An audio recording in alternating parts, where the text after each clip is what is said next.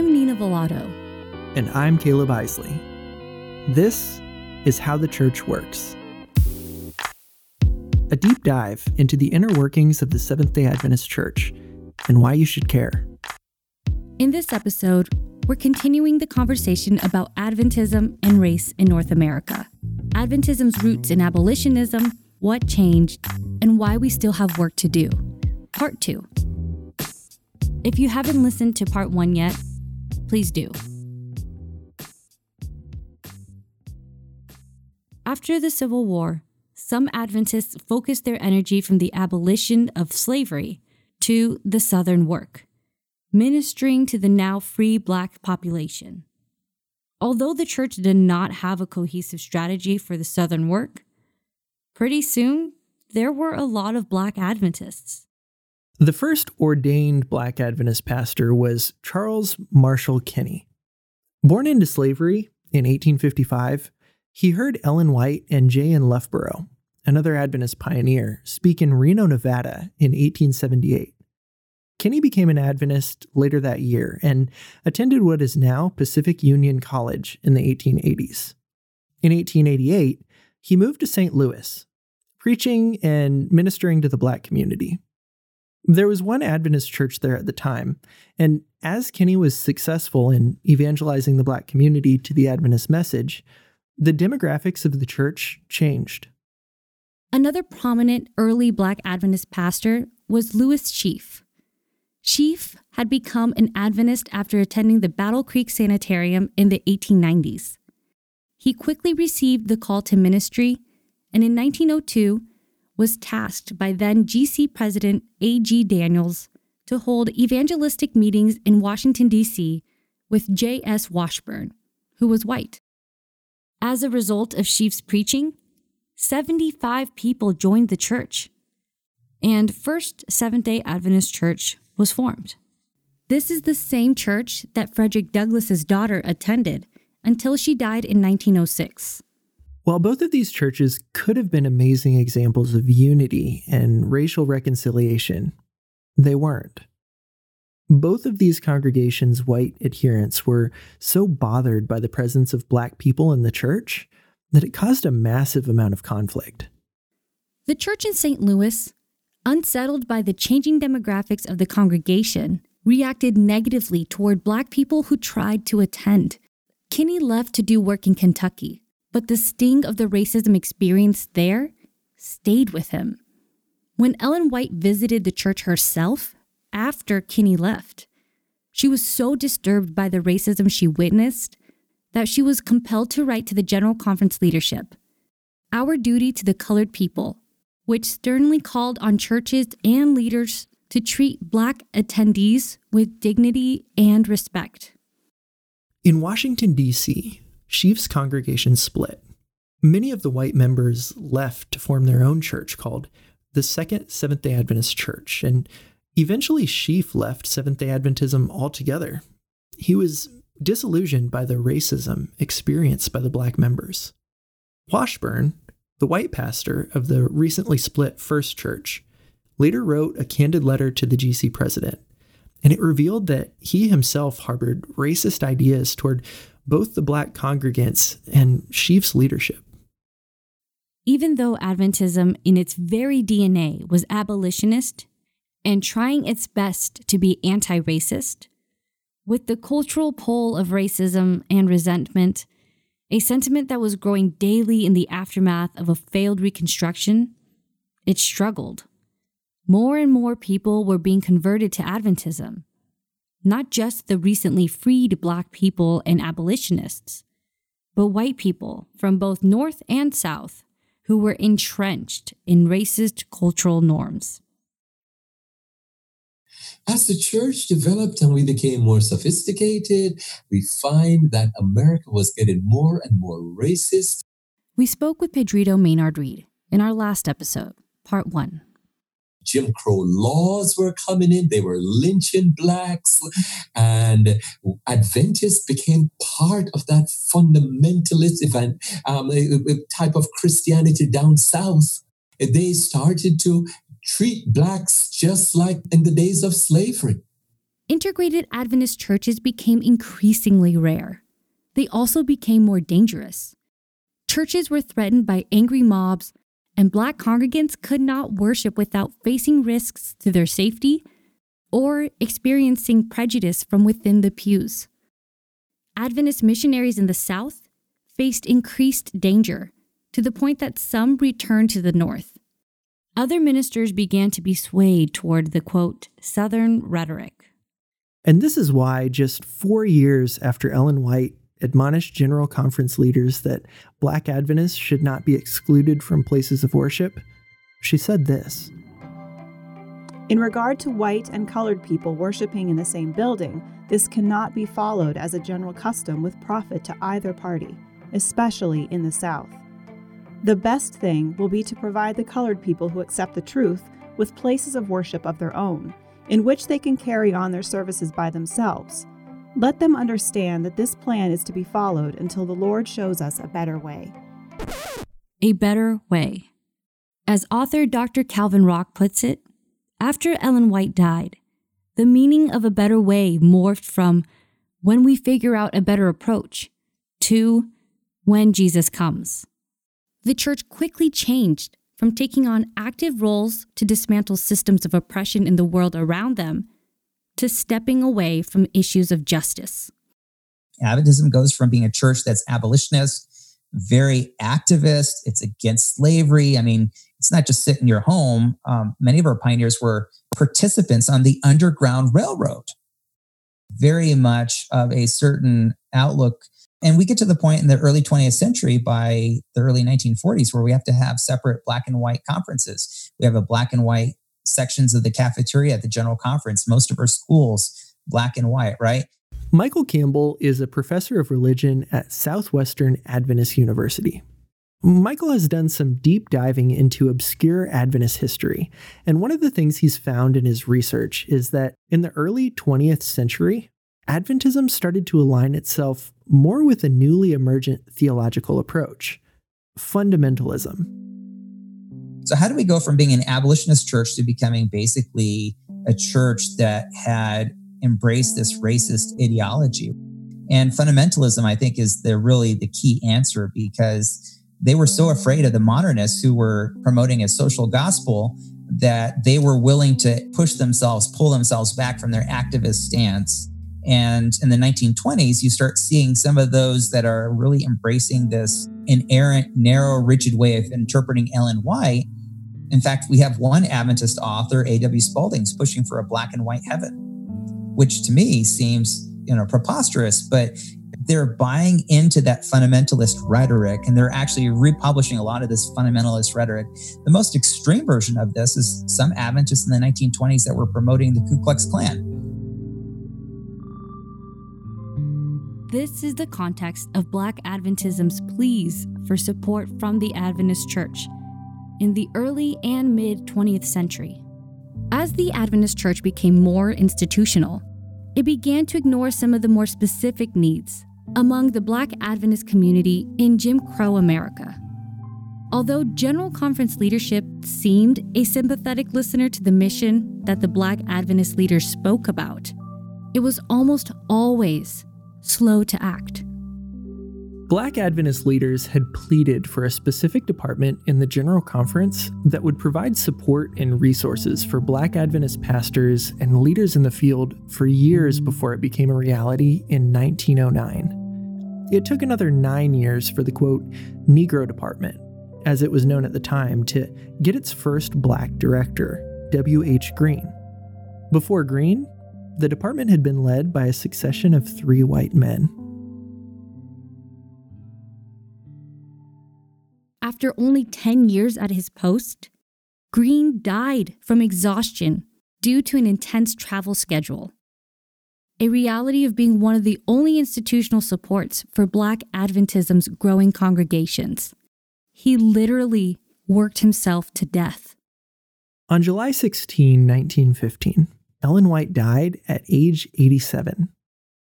Without the voice of its prophet, Adventism struggled to look at the growing problems of the present and into the future. Ellen White has just died. She is no longer able to speak out for the oppressed, and, and most Adventists are now thoroughly conservative. We spoke with historian Kevin Burton in our last episode, too. And I mean that on social issues like race and gender. And so if I was talking about gender with you too, we could, sh- I could talk about how we had several, we had uh, well over a 100 at least uh, Adventist women in leadership positions in 1915 when Ellen dies. And uh, because of shifting views uh, on gender, we start to say a women can't preach or teach or have any kind of authority over men, even though Ellen White did in her lifetime. We changed doctrine there. And by 1940, we have absolutely zero women who are leaders in the church. By the early 20th century, another factor that's changing is Adventists are wanting to become evangelicals again. And so they they can they insist that they are going to be. This is the fundamentalist era where uh, conservative evangelicals are going to, to lash out against Darwinianism and higher criticism of the Bible. However, uh, as we're doing so, we try to side totally with the fundamentalists, and they are very conservative on all social issues and a whole host of other things. And so our leaders are starting to say, we are the fundamentalists of the fundamentalists. They are really serious about this. We are going to show that we are the absolute best fundamentalists there are. And that really reflects our change. As we aligned back with evangelicalism, which has always been conservative on issues of race and gender, then we adopted those kinds of things in the process and we became conservative in those ways as well, where we had been radical before. So much so that on race, we had been part of the abolitionist movement, which was never more than 2% of America's northern population. But by the time you get to the 1960s and they're dealing with segregation, the Seventh day Adventist Church is one of the very last Christian denominations to desegregate. The early 1900s was a season of change for the Adventist Church for a variety of reasons. And as questions about the inspiration and role of Scripture, fueled by the rise of Darwinism and theistic evolution, embroiled the Christian community, Adventism's high view of Scripture slowly pulled it toward fundamentalism. That new subset of evangelicalism, which, again, had not only largely not been abolitionist, but had been pro slavery and upheld slavery as a God given institution. Despite this, Black membership was growing, but it lacked the structural and institutional support and the resources given to other areas of the church. Unequal and unfair pay, inadequate representation or exclusion from committees and constituency meetings, and exclusion from church administrative and leadership positions were common practice. Discouraged and angry, some left. Those who did stay believed that there was a place for them within the Adventist church and that they needed to pave a new path for themselves within it. And that got so bad that blacks were rising up and they were saying, We just can't tolerate that. You're not even giving us a chance to be part of the church. We want our own conferences. We want to be able to do our own thing because you have treated us horribly.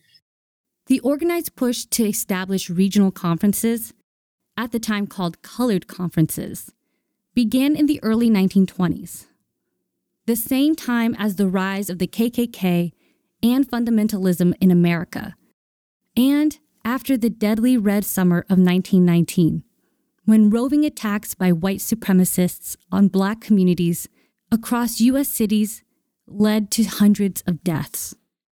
In Dr. Calvin Rock's book, Protest and Progress, he says that the Adventist Church failed to address the quote, racial tensions and disparities of the era because, quote, it functioned in strict obedience to the patently discriminatory laws of the land.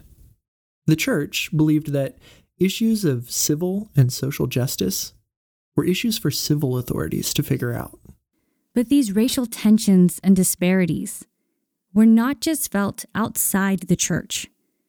Claude Barnett, the journalist and publisher of a nationally syndicated black news service, was in constant contact with Seventh day Adventist leaders because he had been told of numerous instances of racial inequalities and segregation on Adventist campuses, like Andrews University.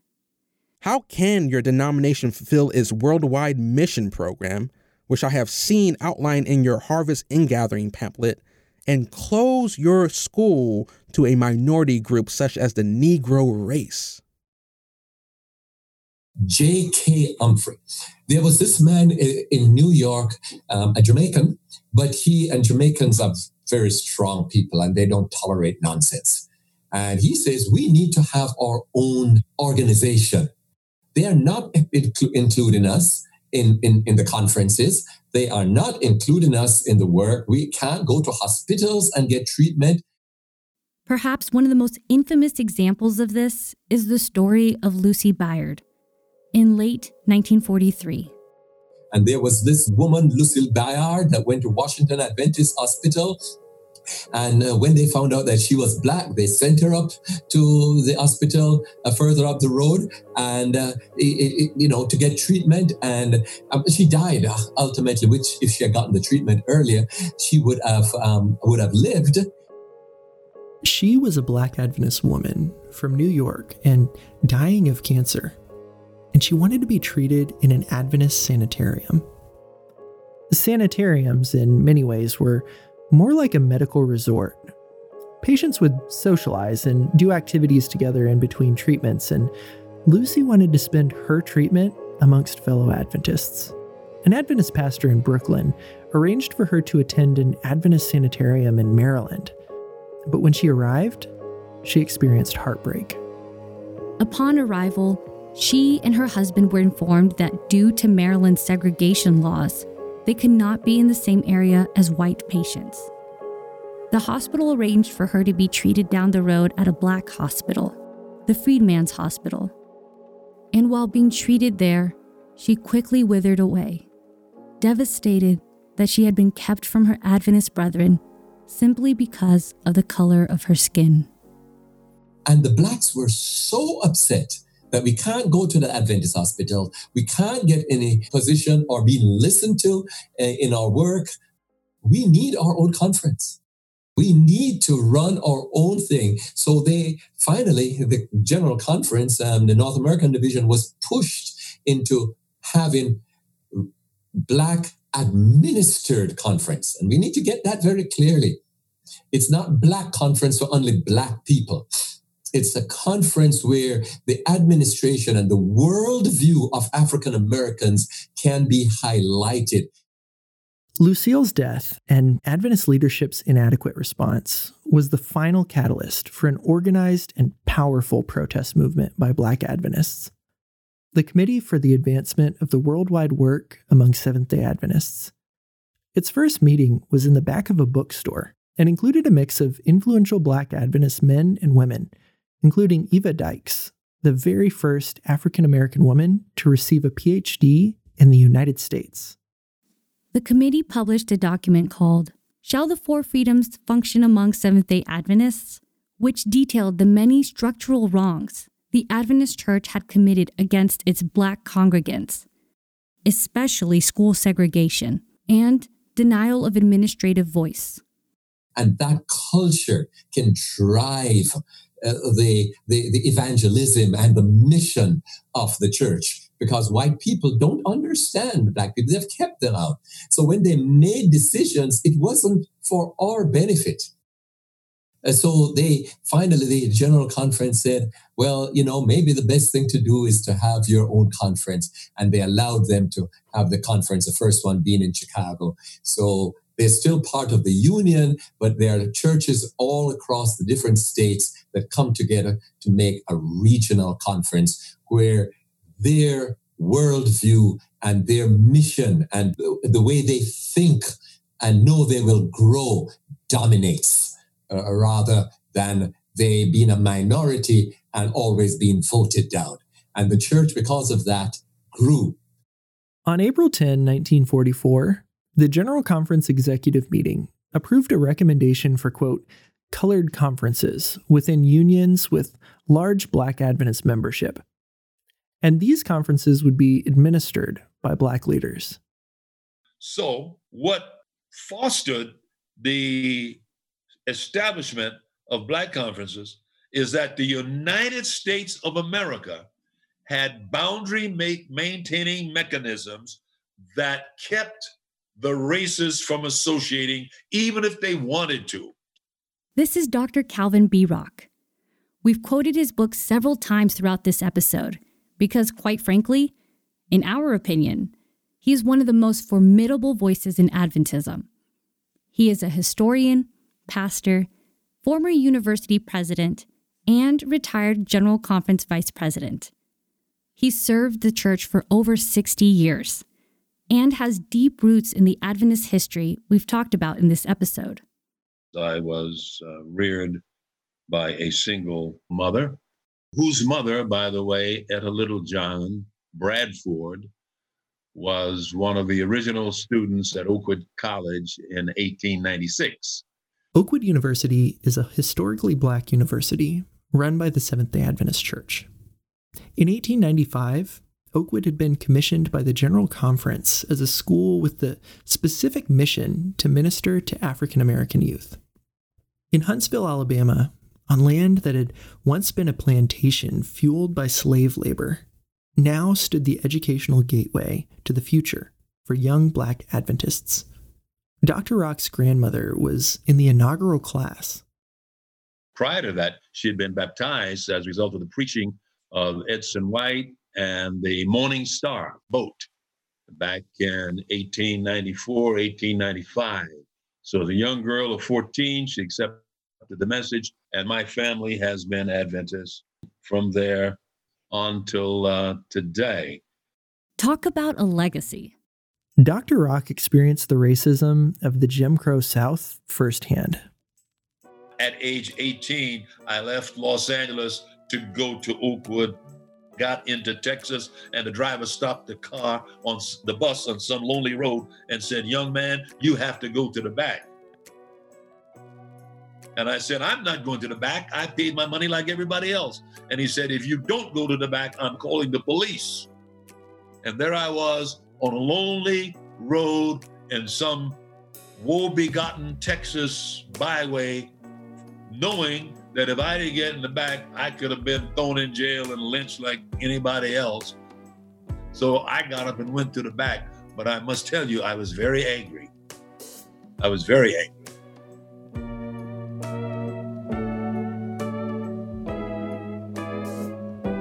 and he was a teenager when the regional conferences were formed.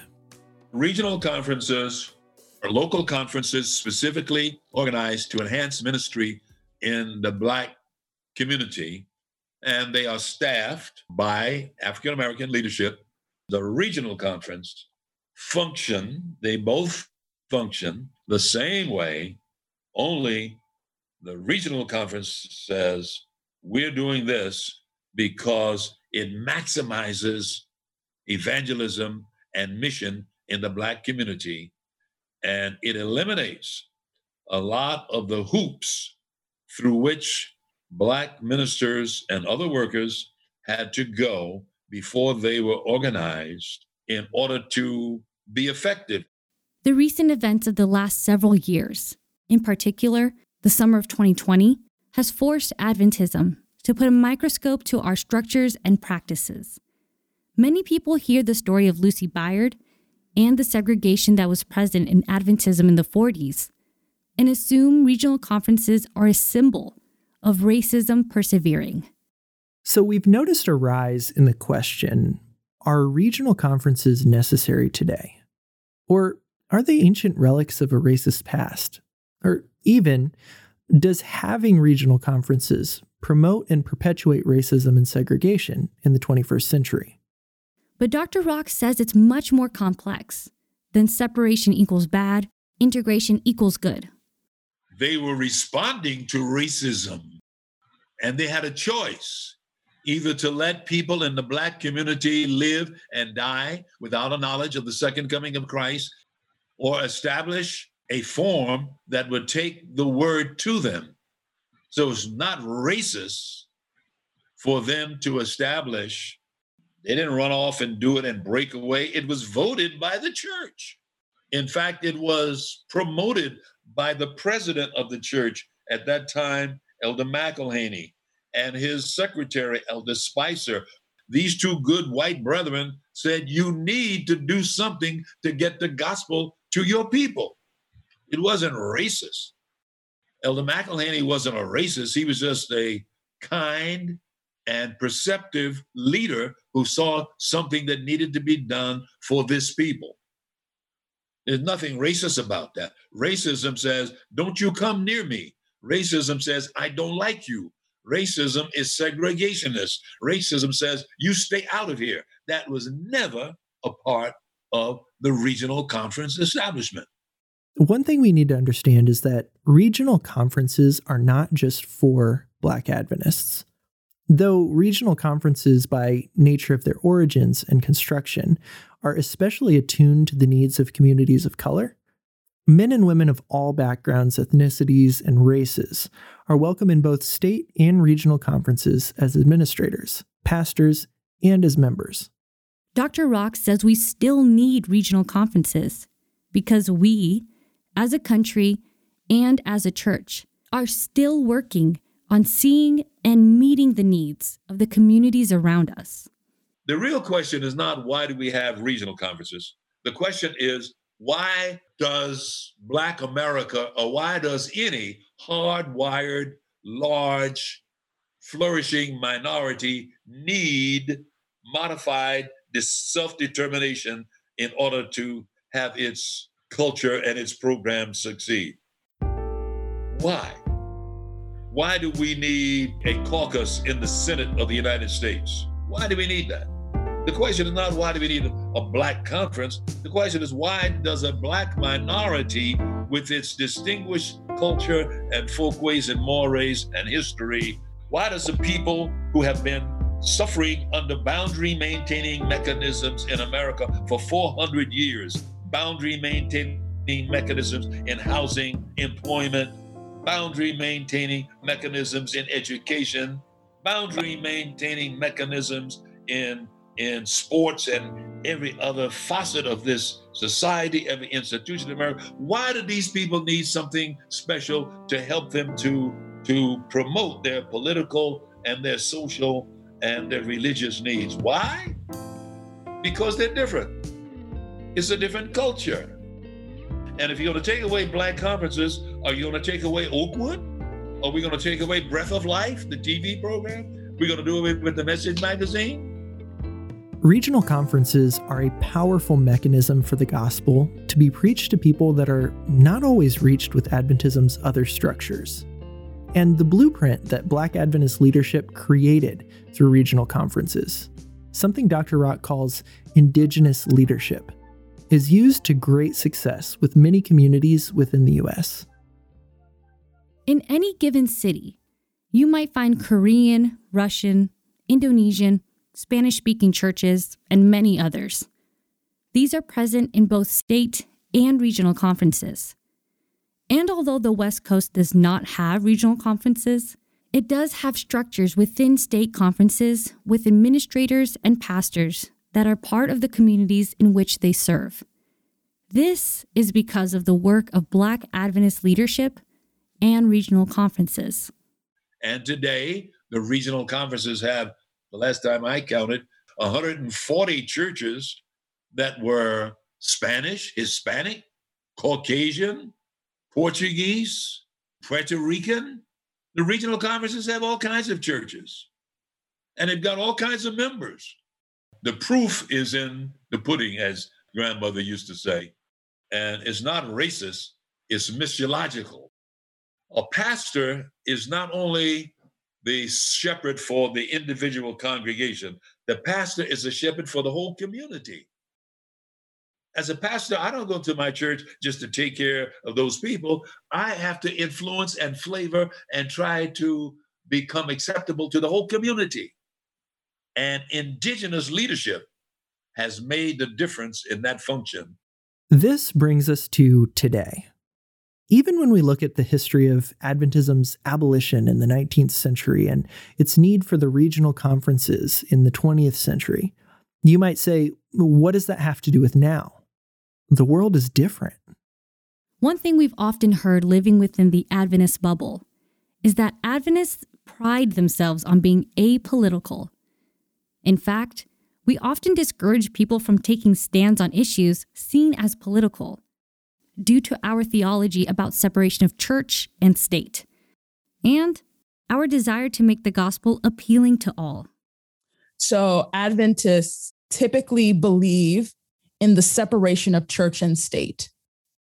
That thinking is the notion that the church should not determine what the state is doing, and the state should not determine what the church should do. Claudia Allen is an outreach coordinator for the Howard County Government Office of Human Rights and Equity in Columbia, Maryland. She previously worked for Message Magazine, the leading publication of the Black Adventist voice since 1934.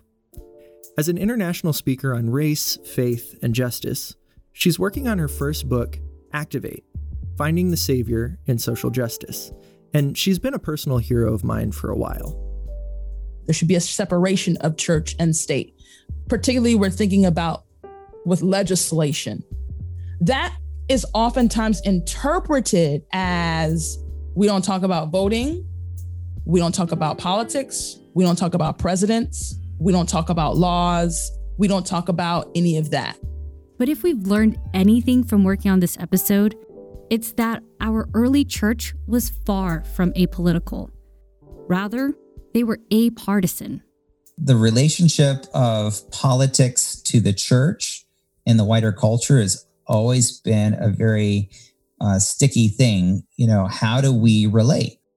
This is Michael Campbell again. And I see that as our the viewpoint of our pioneers. You know, they were actually very political, very activist. In fact, much more so. Uh, recent research suggests that our early pioneers were more activists than the general population, more political, but not mm-hmm. political in the sense, you know, Ellen White, she has some very interesting counsel, basically admonishing church members. And I'm paraphrasing a little bit, but the idea being don't be political for the sake of being political.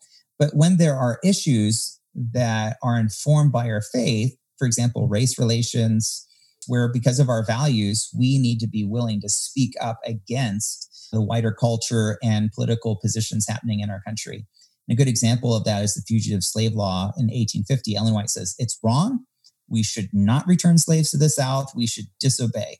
So we're to be good citizens, you know, uh, as Paul says in Romans, and to obey the government whenever possible, except when it conflicts with our core biblical convictions.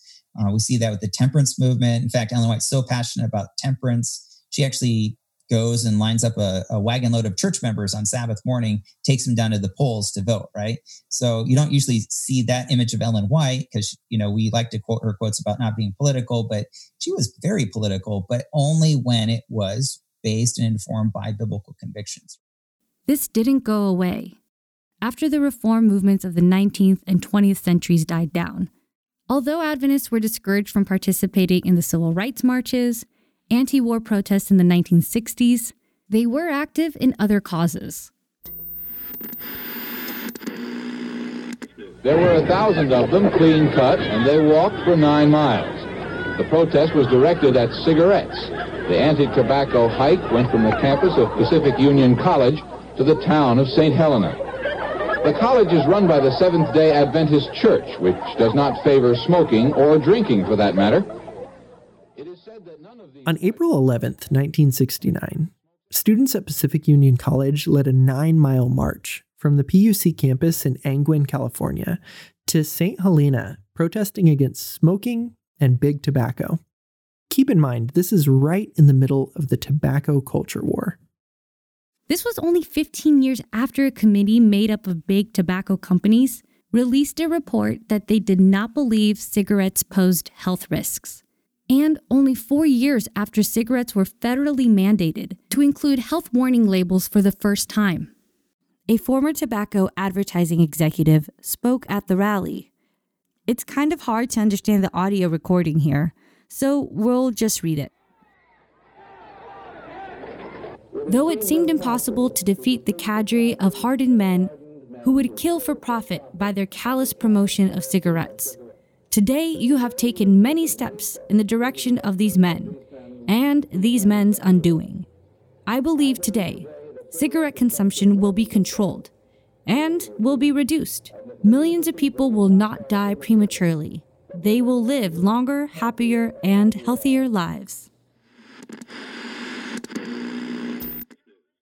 The health message is foundational to Adventist identity, and the students believed that because of this, they needed to use their voice.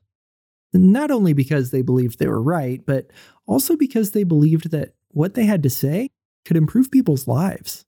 In 2019, the Seventh day Adventist Church revised its guidelines and statements of belief on abortion from a more nuanced stance to one that aligns with more traditionally pro life perspectives. In the year 2000, when a proposition that affirmed marriage as between one man and one woman was on the ballot in California, the Pacific Union Recorder published this note from their religious liberty director. It said, We need not sit on the sidelines on this issue, assuring ourselves that Adventists avoid political issues. We can assist in efforts to educate our neighbors and to get the word out, as well as urging our own members to vote. Religious liberty abortion, and LGBTQ plus rights are arguably some of the most politicized issues in America today. Yet, as a church, we don't stay away from them.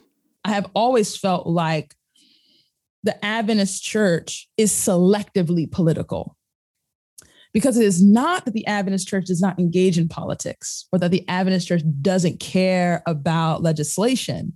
It's that the Adventist church only cares about the legislation that impacts it. So, because Adventism is predominantly run by white American or white European men, their greatest fear of persecution is Sunday blue law. So, that's what they talk about all the time. I'm afraid of the day where they will burn my Bibles and I will not be able to go into the house of the Lord. But then when you talk to a Japanese Adventist who was Adventist in California when the US started doing internment camps, or how about talking to a Black Adventist who's been in America since the institution of the church and the emancipation of, of slaves in 1863? Or you talk to Hispanic and Latino Adventists our engagement with and experience with persecution is much different. And so our interest in politics is much different because I am systemically and consistently being disenfranchised by local and federal governments. There are issues that Adventists have historically seen as going beyond just politics. They're about human beings and God's biblical mandates of equality, taking care of ourselves, and taking care of our world. And those are issues that we still face today. There's a need to be an abolitionist to this day. There are millions of people that are enslaved illegally. The most important thing I would say now is to understand our Adventist pioneers' radicalness when it came to issues that are important to this day, like race and gender. Whenever we started our church, we tried to rock the boat because we believed that other Christians didn't have it right. And that didn't just mean theology. It didn't just mean our approach to scripture. It was not just the fact that we had a female prophet and like no one else can claim that except for the Christian scientists. And so it's not just that, but it's also social issues. We were willing to speak out and act out against the norm. And that is critical. And that is still vital for us today because we are the most racially diverse religion in America. Even if we weren't, it's vitally important because we claim that the message we have is supposed to go to every nation, tribe, language, and people. And even if we didn't claim that, people are people. No matter how you slice it or dice it, there is no excuse for Seventh day Adventists this stuff I think is vital because I think it is corrective to some major things that that need to change. And I think that as people hear this, they realize that we have a relevant message for today. Our mm-hmm. pioneers were relevant. If we keep them in their context, look at the principles that they were advocating for, those are principles that are vital to our heritage, to the present, and to the gospel. We've often heard that political issues don't belong in certain places. Keep politics out of sports. Keep it out of movies. off the Thanksgiving table. Keep politics out of church. What do we really mean when we say this? It's probably that we don't like to be confronted about uncomfortable truths of the society we live in, of the society that some of us thrive in.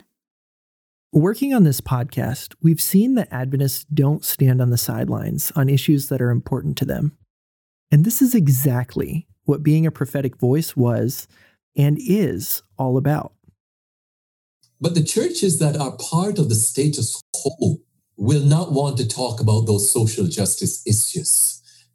Early Adventists were not part of the status quo and was prepared to challenge them. And black churches are like that. The white churches are basically Western in their orientation and in their lifestyle and in their philosophy, which is individualistic and which is as a dichotomy between soul and body, mind and spirit. And one is higher and the other one is lower. So your body and your social thing is secondary to your mind and your soul and your spiritual. So when you come to church and do church things, it should only be the spiritual aspect. The worldview of Eastern, which would be Africa, Asia, um, the Americas, uh, indigenous Americas, would be that we are a whole person. A person's well being, their social world is just as important as their spiritual world. As a matter of fact, you cannot separate them which is Adventism, you know. We go and we preach that we the body is not separate from the soul. When you hmm. die, your soul don't go off to some heaven and go back to God. Your soul is part of you, who you are.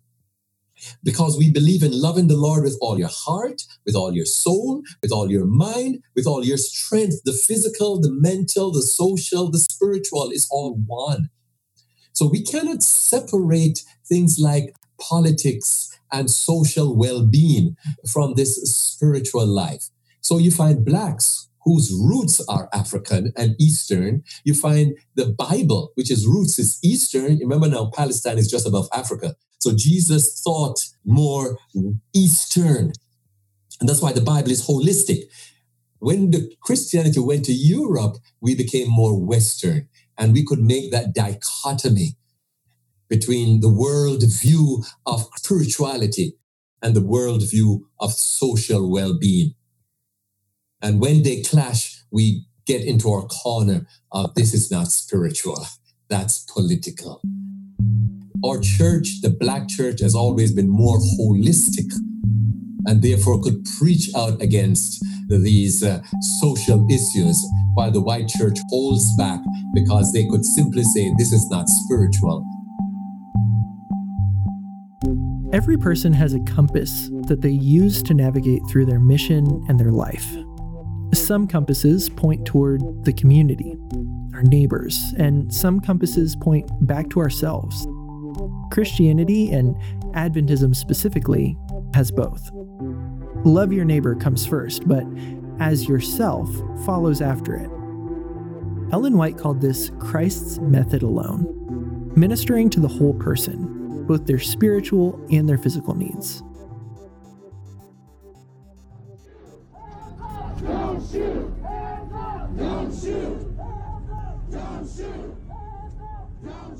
On Juneteenth, 2020, Caleb, Heather, and I marched with two of the Black Adventist churches in Portland, Oregon Sharon SDA Church and Your Bible Speaks to protest the injustices done to Ahmaud Arbery, Breonna Taylor, George Floyd, and countless others. As the church congregation moved outside of their building and into the streets, the community watched as the church began to live out its mission.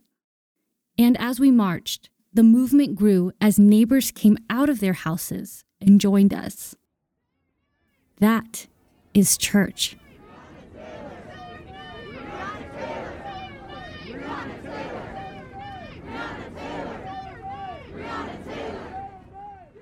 There's something that we often miss when we stay within the confines of our walls. There's a missing element to church when we set boundaries of what is holy and spiritual and what isn't. Racism is thriving in our country and in our church. And as the body of Christ, we shouldn't let one group of people carry all the weight of it. That's how our church should work. We focused a lot on North America in this episode because the necessity of regional conferences was something born out of North America's culture and influence. But, as you know, the Seventh day Adventist Church is a global church. And the problem is a global problem. The Seventh day Adventist Church in Germany was largely supportive of the Nazi Party and had Nazi members in leadership for several years after the end of World War II, until the government had to ask for them to be removed. During the Rwandan genocide in 1994, approximately 10,000 Adventists lost their lives, and sometimes it was at the hands of other Adventists. There are some painful realities we need to face as a people. Racial history with Adventism literally touches all of the continents in some way, shape, or form. And when we when we try to confine the racial reconciliation conversation to North America, that is how the institution is capable of constantly arguing that this is not an issue that matters. It's not an issue that should be dealt with. It has nothing to do with missions. It has nothing to do with the overall goal of evangelizing and saving the world. So long as the Adventist Church sees reconciliation as a black um, as a heal black America issue, because that's how they really see it. Every time we think talk about race, every time we talk about racism, it's like, okay, how do we heal black America? then they will continue to feel as though it is insignificant. It is only when we show the global impact of racism and the Adventist church's engagement with racism on multiple continents, and therefore the need for racial reconciliation within the Adventist church in several countries that we will then be able to have any kind of fruitful structural change.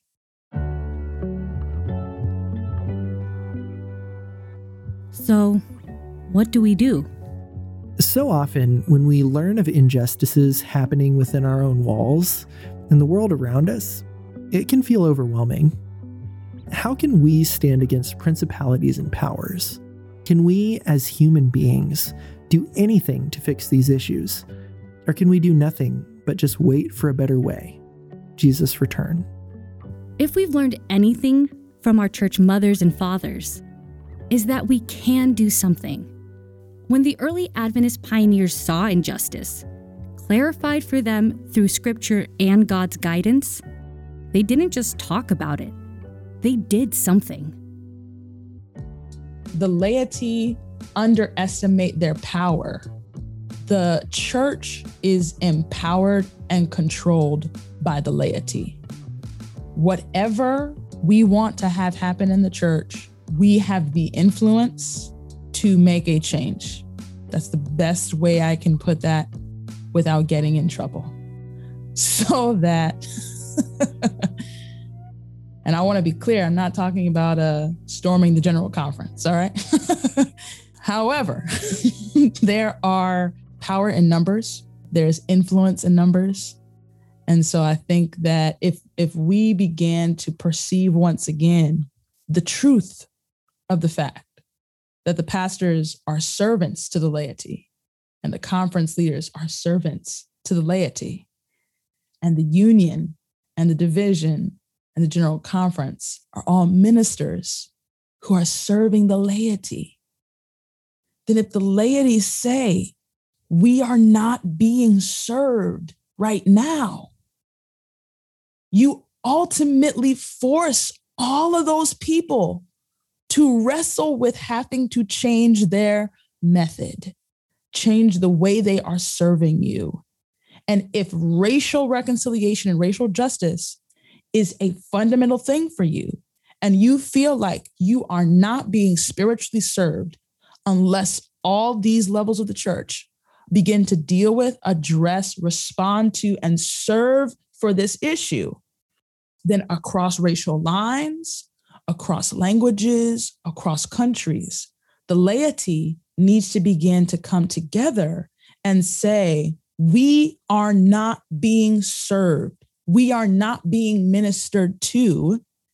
And we need you all to address this. The last push for regional conferences to be formed was in the late 1990s by Black Adventist leaders in southeastern California. This means that in very recent memory, a large group of Adventists voiced the reality that the needs of their communities were not being heard or understood by larger church leadership enough, that it was stunting the work within their community. We need to have hard conversations, and we need to listen. Within our church, when a group voices concerns that they are not being supported or heard by a church that claims to be a prophetic movement, whether they are a certain ethnicity, gender, race, or age, we need to listen and not repeat the mistakes of the past.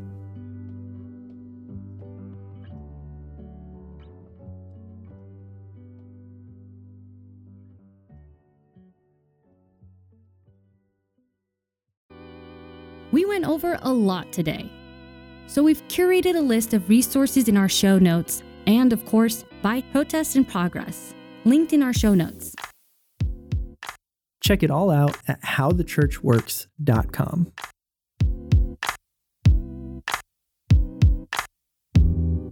Next time on How the Church Works. I think one of the things that we can do is simplify the system. I, uh, there are a lot of people who are in agreement that we've we've made the system too complex by the all of the up and down stuff. We talk about something that makes the world and the church go round. Money.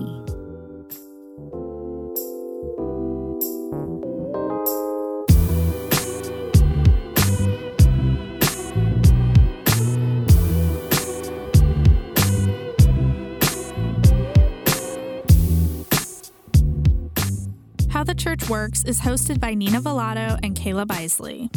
Thank you to our guests this week Dr. Calvin Rock, Claudia Allen, Kevin Burton, Pedrito Maynard Reid, and Michael Campbell.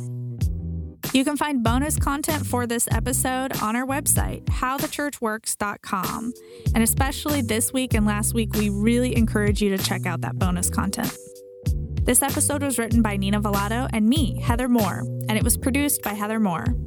All episodes are edited and mixed by the multi talented Nina Velato. Thank you to Michael Campbell for reviewing and fact checking our episodes. Our logo design is by Brittany Colby, and our website and social media is by Chelsea Ernina. Thank you to Stephen Husett, our tech and equipment expert. The show is executive produced by Adam Finner, Heather Moore, Caleb Isley, and Nina Velato. Special thanks to the North American Division of Seventh day Adventists and the Adventist Learning Community for making this podcast possible. If you'd like to send us an email, we'd love to read it. Email us at hello at howthechurchworks.com.